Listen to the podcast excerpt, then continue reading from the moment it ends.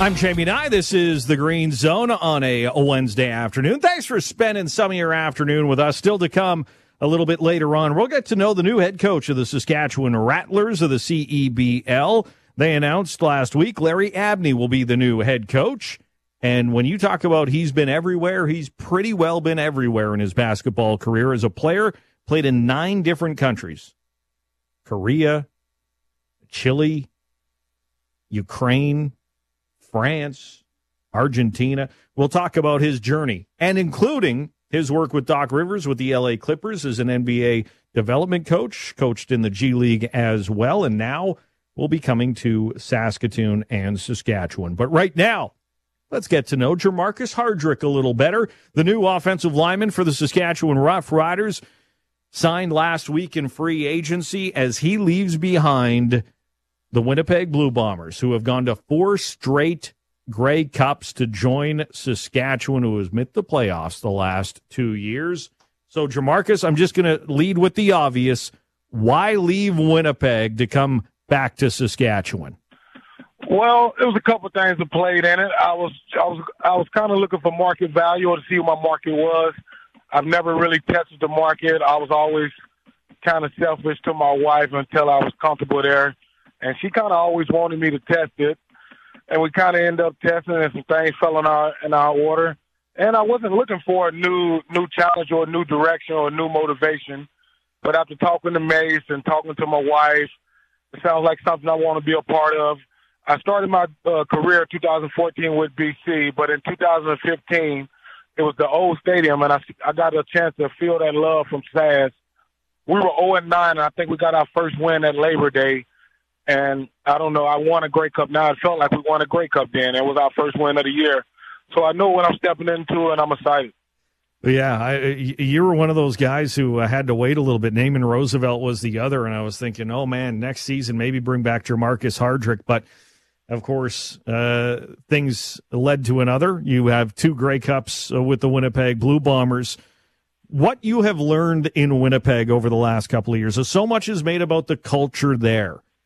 How much is that culture theirs? And the riders can't just say, "Hey, Jermarcus, how do we build culture?" How much do you guys just have to make it yourselves for a new culture in the room here in Saskatchewan? Uh, I answer the first part first, then I come to the second. But in Winnipeg, the culture thing is real. It's from the top down. It's from the people in the ticket office. It's from the equipment staff, from the players.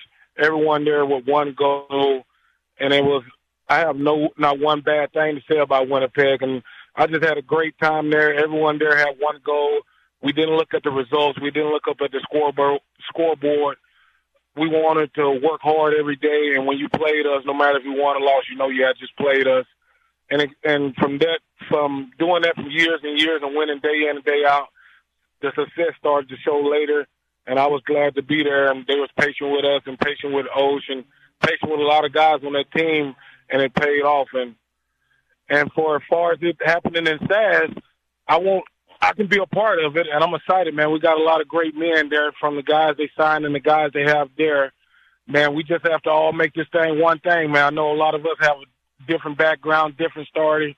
We have to put our ego away, put our past away. Let's make this thing about us and just build it day by day. We're trying to do that right now. We're already texting. We're already getting to know each other as much as we can much as we can over the phone and text. And when we get there, it's about building that bond, getting to know each other, see what makes what, see what makes someone tick, what doesn't make them tick. Starting to love on guys, so, showing that you care more than talk about it. Just we need to just be about it. And I think the more we be about it and be great men and do things right way, I don't know when it'll happen, but things will start turning around. Jermarcus Hardrick joining us, uh, signed in free agency by the Rough Riders, coming over from the Blue Bombers. Uh, AJ Ouellette talked about you saying you were texting back and forth. I want to go where you go. He wanted you wanted to go where you were going. You signed first. Uh, where did that relationship develop with AJ Ouellette? Now you're the guy you'll be blocking for in the run game. Uh, I say it was after Christmas, after I had talked to my agent, and I, I had a feeling that I was going to the window, and I started reading um, CFL things, started seeing guys who was going to the window and I probably messaged ten to fifteen guys. Uh, probably went to their private, didn't get a lot of response. But AJ was one of those guys who responded. one of those guys I respected on film, one of those guys I was seeing that was getting a lot of a lot of attention, which he should. He's earned that. And uh, I sent him a message, and we messaged back and forth. And it's just been one of those guys that's just working our way. I kind of signed before him. I actually didn't even wait. I heard him. I think I watched his show, and I heard him say that. But it's just been great building that relationship with AJ. We're already texting, talking to Trevor. It just it just feels like a good decision for me and my family. Well, what are you getting to know about uh, Trevor Harris, uh, the, the the KG veteran? on what he wants to see from this football team and what he learned from last year. Of course, unfortunately hurt, but uh, what do you see from the leader uh, in the huddle already from Trevor Harris? I just see him being vulnerable because this is new offense with us. He's uh, he's not he when I talk to him, he's he's getting to know the playbook, want to get together, talk on the playbook. He's not acting like he know it all. I don't I didn't expect that from him anyway. But he just he just was vulnerable, but vulnerable, telling me the things I need to hear, telling me about the family. Just want to get better and want to get in this playbook and want to get this family tight as we can get it before we get there. And those are all the things I stand for. You can tell there's been guys who have won championships there, guys who have played at a high level. Because I had like 12 or so notes I wrote down, and every guy I talked to before I even get to my notes, they already said everything I'm saying. So I feel like we've got a good group of guys coming together, and we just got to put it on film, man the way you play, you you are a high energy football player um, with, of course, a lot of physicality, uh, especially in uh, the run game of coming over from Winnipeg. Has it? Have you always played that way? Have you always been that way as a kid growing up in Courtland, Mississippi? Man, I've always been that way. I used to get in trouble in high school because I was just a big guy on the O line or playing tight end and it could be a five yard run, and I feel like I had a good block. Now that I look back on it, it was selfish and wasn't wasn't part of the team. It was all it was a little bit more about me, but I wasn't making it about that. If I made a good block, I couldn't control. I worked all week trying to make that block. I went to sleep that week thinking about pancake block. I always been a guy running after the ball, chasing the ball. It was just my release coming from a small town of 300 people from everyone lives in trailer football was like football was their release. I can go out here, I can be rough. I can't do this in the classroom.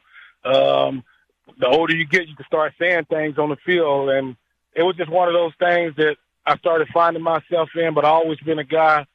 I used to get in trouble for class clowning and all that, so a little a little bit of it is class clowning, always making the jokes, always having fun, always dancing. Just a part of me, but it took me to become a pro and become, getting cut five or six times to know it's a time and a place. So I'm not perfect. I know we're in a passing league. We go against great defense here, so I'm not perfect. So I try to make up for it in the run game, and uh, I'm just looking for the guys to have my back, and I'm going to have their back. And yeah, man, we just we just got to get our mentality right, get everything right. I'm excited, man. Just talking to Mace, talking to Jo, guys that won and guys that been in the high level, how they want to run meetings, the input they're getting from guys, just making an open line of communication that stuff really matters. After I won, I didn't know when I was a younger guy, but going to fourth grade Grey Cups, being able to walk in there and talk and give your ideas and bounce off deals, no secrets, and just being able to talk, that stuff goes a long way. From where you were, you, you talked about Courtland, uh, Mississippi, uh, living in a in a trailer park. How hard was the fight to become a Grey Cup champion professional football player? Even going through JUCO before you got your chance in college college ball. Yeah, I, I don't. It's, it's weird to say. I don't think anything in football can break me. Just growing up, like growing up the way I did, I didn't even know that things were bad or things were looked at as poor where I'm from until I went to college. I thought everybody grew up like that. I thought everyone grew up in a trailer park. Everyone boiled water to take their baths. I thought everyone shared clothes. I thought everyone had 16 siblings. I'm from a small town, so it's only nine last names. So everyone has a lot of siblings, everyone has a lot of kids. I thought that was normal. Then I got to college, and I seen like, oh, every time I tell a story, people act like I'm making things up or putting it like this. So when social media came around, I was every time I went home, I showed it, so uh, just showed people how I was, where I was from, and that I'm really from the sticks and from the country. And now that I couldn't play football, I don't I don't feel like anything that can happen in football can break my mentality or just put me in a bad mood. I know I, know I want to be better. I, I don't like when bad things happen, but I always think back to choosing between lights and water and things like that, or seeing my mom struggle or anybody down there struggle. It didn't look like struggle to me because I was a kid outside having fun. I always ate. I always had something to do. Uh, when video games came out, we went to Blockbuster and got them. So I always, I just had a regular, normal life that I thought. Well, your nickname's Yoshi. Was it was that because you were uh, a great gamer with uh, like Nintendo or what? No, I actually I went to Boys and Girls Club, and one of my best friends' name was Mario.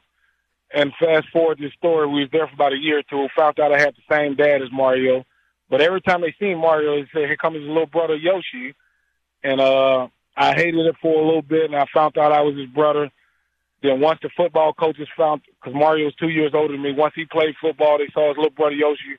Once the football coaches started calling you Yoshi, you're Yoshi to the teachers, to everyone, especially in a small town. And and I've been Yoshi ever since.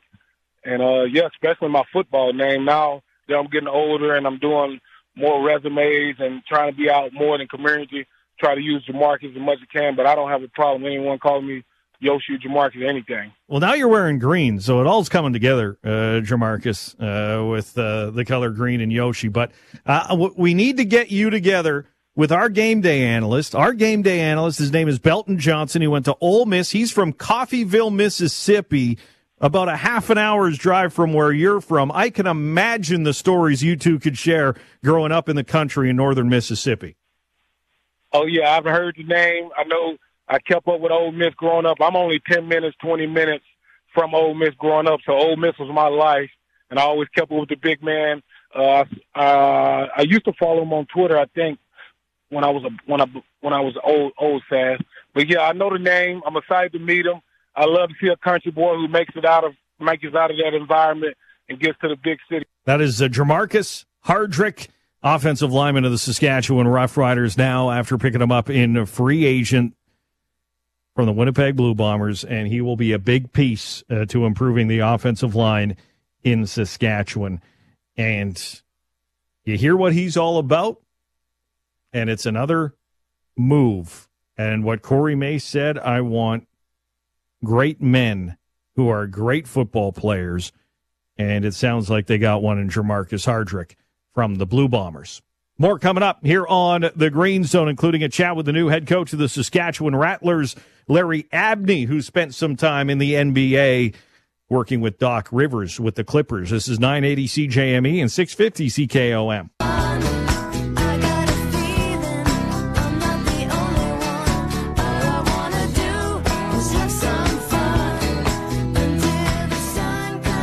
Jamie and I with you here on the Green Zone on a, a Wednesday afternoon. Thanks to Jermarcus Hardrick uh, for joining us here on the Green Zone. It is definitely a different era in Saskatchewan with Corey Mace. Another player who said Corey Mace was a big reason in talking on his vision and what he wants to see and how he wants to run the Riders as the head coach has convinced a lot of players. Jameer Thurman, AJ Ouellette, Jermarcus Hardrick, Malik Carney. But I appreciate that Jermarcus Hardrick said one thing about leaving Winnipeg for Saskatchewan. First things first, yeah, it had to do with the money. I I appreciate that type of honesty. Rather rather than all the other fluff and stuff, it just comes down to brass tacks, doesn't it? They were paying me what I thought I was worth. But he would have stayed in Winnipeg if he didn't believe in what Corey Mason and everything else was selling.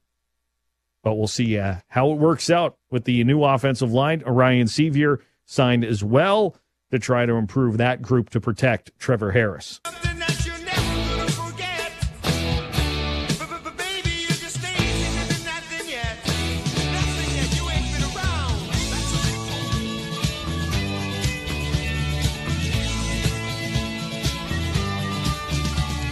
Jamie and I with you here on the Green Zone on this Wednesday night. Uh, we'll have more on this story that's uh, coming in this afternoon. Uh, the Canadian Soccer Players Association, representing the Canadian women's team, has filed a $40 million lawsuit against 15 current and former board members of Canada Soccer, alleging negligence and breach of duty. so at the heart of the lawsuit is the agreement Canada Soccer had signed with Canadian Soccer Business. Um, so yeah, well, Tom Mayenknecht's on tomorrow. Uh, we'll talk to Tom, our sport business analyst, on this one. $40 million lawsuit uh, got from the women's or the Canadian Soccer Players Association uh, against Canada Soccer. Uh, but right now, we're going to get to new, know the new head coach of the Saskatchewan Rattlers a little better. He was announced as the new bench boss. Larry Abney uh, joining us uh, here on the Green Zone. Larry, thanks for your time. Uh, thank you. Thanks for having me. I appreciate it. Of course, uh, I, I need to know about your journey because it has been, you have put on some air miles, Larry. Let's just put it that way in your career from Argentina, Venezuela, uh, Chile, France, Korea, um, now to Canada. Uh, as a player, and you will get to relate, I think, more so than anybody with the players that will be coming to Canada to play in the CEBL. Um, what does it take to have the passion for the game to be the to have the journey you have had in your playing career before your coaching career? Man, to, to speak on it, it's it's it's definitely a, a love that's developed. Know, I mean, um, I started playing at a young age, and um, I got to play at a very high level at university in in, in America. We were a top ten uh, school. I played for one, one of the winningest coaches of all time, and Jerry Tarkanian. And after, you know, college was done, I definitely didn't want to play. I had an opportunity to make it a living. Um, it was something I love to do. And to be truthful, uh, like every kid's dream who plays the game, they want to go to the NBA. Um, my story didn't quite turn out like that right away. I had some opportunities, short stints with Boston, Denver, and Dallas. But um, I did get an opportunity to play overseas, like you mentioned. I played five years in Australia, two years in France, Argentina, Holland, Korea, um, Ukraine, Syria, uh, among other places. But um, I just want to continue to play. I love to play. And so um, I gave it all I got. And now I'm getting the opportunity to give back to it, to the game that gave me so much. So with with coaching now a group of players like yourself continuing their pro basketball journey, how do you build a team with a team and a culture that there's interchanging parts? These rosters change over a lot from year to year. How do you make that a, a winning group? Well, it's by committee. You know I mean? Um, you know, Barry has done a great job in uh, selecting, you know, uh, the staff and, and, and, you know, we're doing right now, we're uh, selecting the players that come in. We're looking for high character guys that want to play the game, who love the game. And when you do, like, like you spoke on, it's about building a culture. And regardless who comes into that culture, um, they become a part of that culture. And so it's not about the players that come in, it's about them assimilating to that culture, and it's going to be a winning culture, and that's uh, a hard playing culture, and that's something that um, I think they all want to be a part of. And as long as we have a common goal, then it'll be easy. You've been able to work with uh, some great people. Uh, you mentioned uh, your coach in college. You worked with Doc Rivers. What have you learned about coaching, about teaching uh, from those people that you can bring to Saskatchewan with the Rattlers? Well, one thing that I learned is regardless of how good a coach you are, the players matter.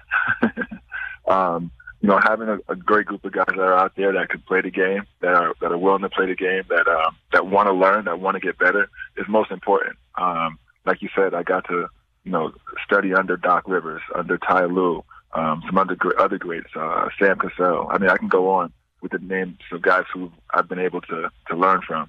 Um, and again, it's just about like you said, assimilating that uh, that culture and bringing in guys that want to play and uh, being ready to, to face each journey each night, game by game. We're talking to Larry Abney, the new head coach of the Saskatchewan Rattlers, uh, here on the Green Zone, of course, in the CEBL. Uh, your journey has also uh, been through the NBA and the G League, a little bit of as a development coach. how much of that aspect of being a development coach can you help these athletes in the CEBL with the Saskatchewan Rattlers? And what are some of those skill sets you bring? That's first and foremost. Like I'm, I love the I love the idea of being a player development coach because it's not just developing these guys on the court, but it's developing them off, uh, developing off the court as well.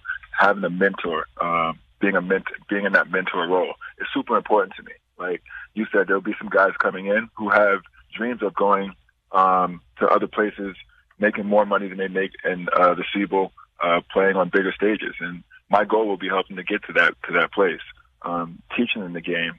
Um, uh, also, it'll be guys who are uh, just very young from Canada that want to know exactly what it's like to play in the states, and so hopefully I'll have the opportunity to like help them achieve that dream.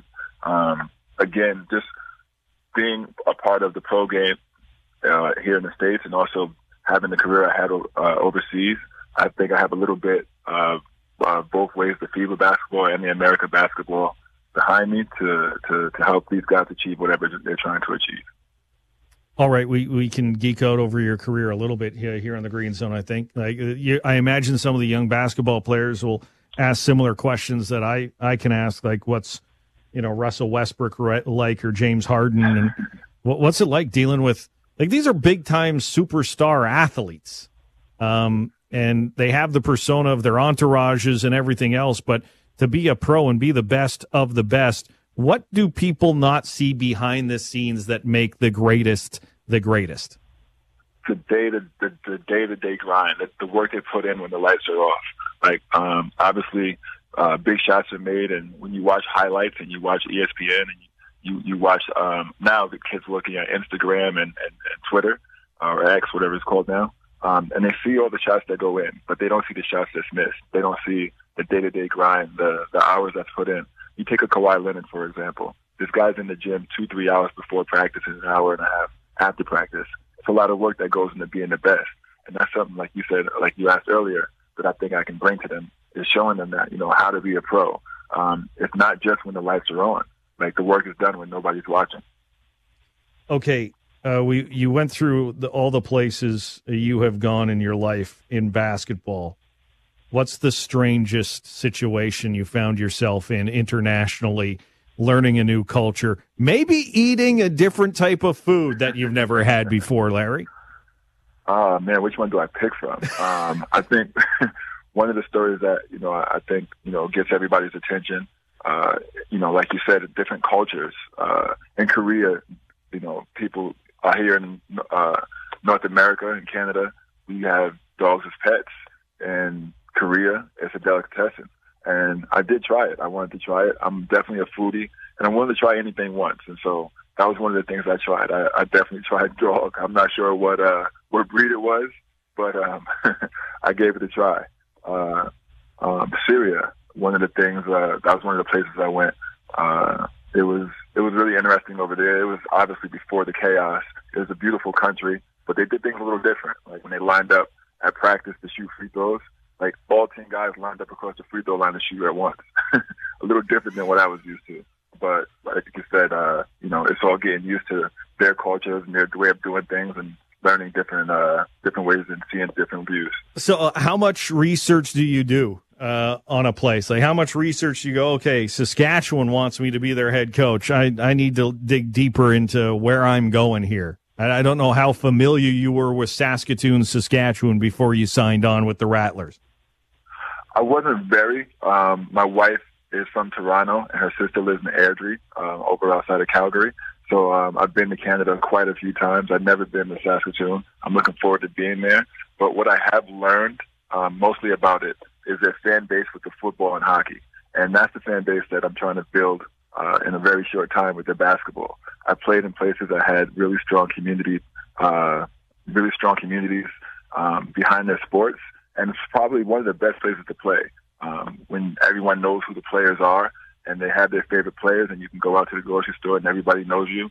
Um, it's it's it's a fun it's a fun situation to be a part of, especially when you're winning. So, um, definitely looking forward to getting up there and meeting everyone. Uh, as soon as I was announced, my Instagram went crazy with messages and inboxes and people welcome me there. They say Canada is some of the nicest people in the world, and I'm uh, looking to test out that theory. What type of team uh, should Saskatchewan Rattler fans expect on the uh, floor this year? Definitely a team that plays hard. Um, the offense that I, I, I want to run, we open the floor. We let these guys have fun. We let the shooters shoot. The guys that get to the basket get to the basket. Um, high flying entertainment, um, and guys that play defense. That's going to be a must if you want to be on the floor with us. Um, that's going to be something that you know everybody can't shoot. Um, you know, 50% from three, but everybody can put effort in, and that's going to be something that our coaching staff demands, and something that the fans will see night in and night out. Well, Larry, it's uh, nice to get to know you a little better, and welcome to Saskatchewan. I'm so looking forward to getting up there and getting started. It's going to be a fun season. That is Larry Abney, the new head coach of the Saskatchewan Rattlers of the CEBL. And yeah, uh, his list of journeys is a long one uh, that has allowed him to land as the head coach of the Saskatchewan Rattlers, uh, coach, associate coach in the G League, coach with the Clippers as a player development coach, as you heard, and now with the uh, Saskatchewan Rattlers. Coming up next, Champs and Chumps on 980 CJME and 650 CKOM. Winners, big winners. I think you're shagadelic, baby. You're switched on. You're smashing. You tried your best, and you failed miserably. The only thing I'm addicted to right now is winning. You're an idiot. Ah, you're a bad person.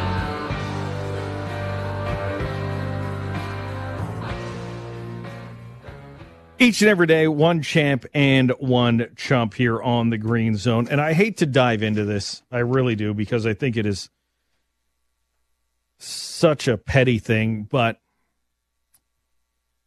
you have to chump fanatics for the new baseball jerseys this you do you now you look at more and more of the photos coming out the pants are see-through in some of the situations with the fanatics taking over the manufacturing of major league baseball jerseys and here's the thing they're going to manufacture the NHL jerseys next year so just wait for it on what we're going to see because these baseball jerseys look like a joke there is your uh, chump is fanatics and their jersey designs for Major League Baseball. The champ is Kansas City Chiefs kicker Harrison Butker. Uh, Lisa Lopez Galvan was the mother of two who was killed in last week's shooting during the Kansas City Chiefs Super Bowl parade. But there is a request from the family on X asking for help in finding a Harrison Butker Chiefs jersey. It was the same kind that Lopez Galvan was wearing that day in Kansas City. And all of a sudden, Harrison Butker caught wind of this and posted a lengthy note uh, to the family on how he is feeling. Also, Butker's gesture comes after a GoFundMe set up for Lopez Galvan family surpassed $375,000, including in the money raised, of course, is that $100,000 donation from uh, Taylor Swift, as well as $50,000 from the Mahomes family. And of course, Harrison Butker uh, made sure to deliver that white jersey of his uh, to the Lisa Lopez Galvan family as the Chiefs' kingdom, as they call it, continues to come through for a, ham- a family heartbroken on what was supposed to be a day of celebration.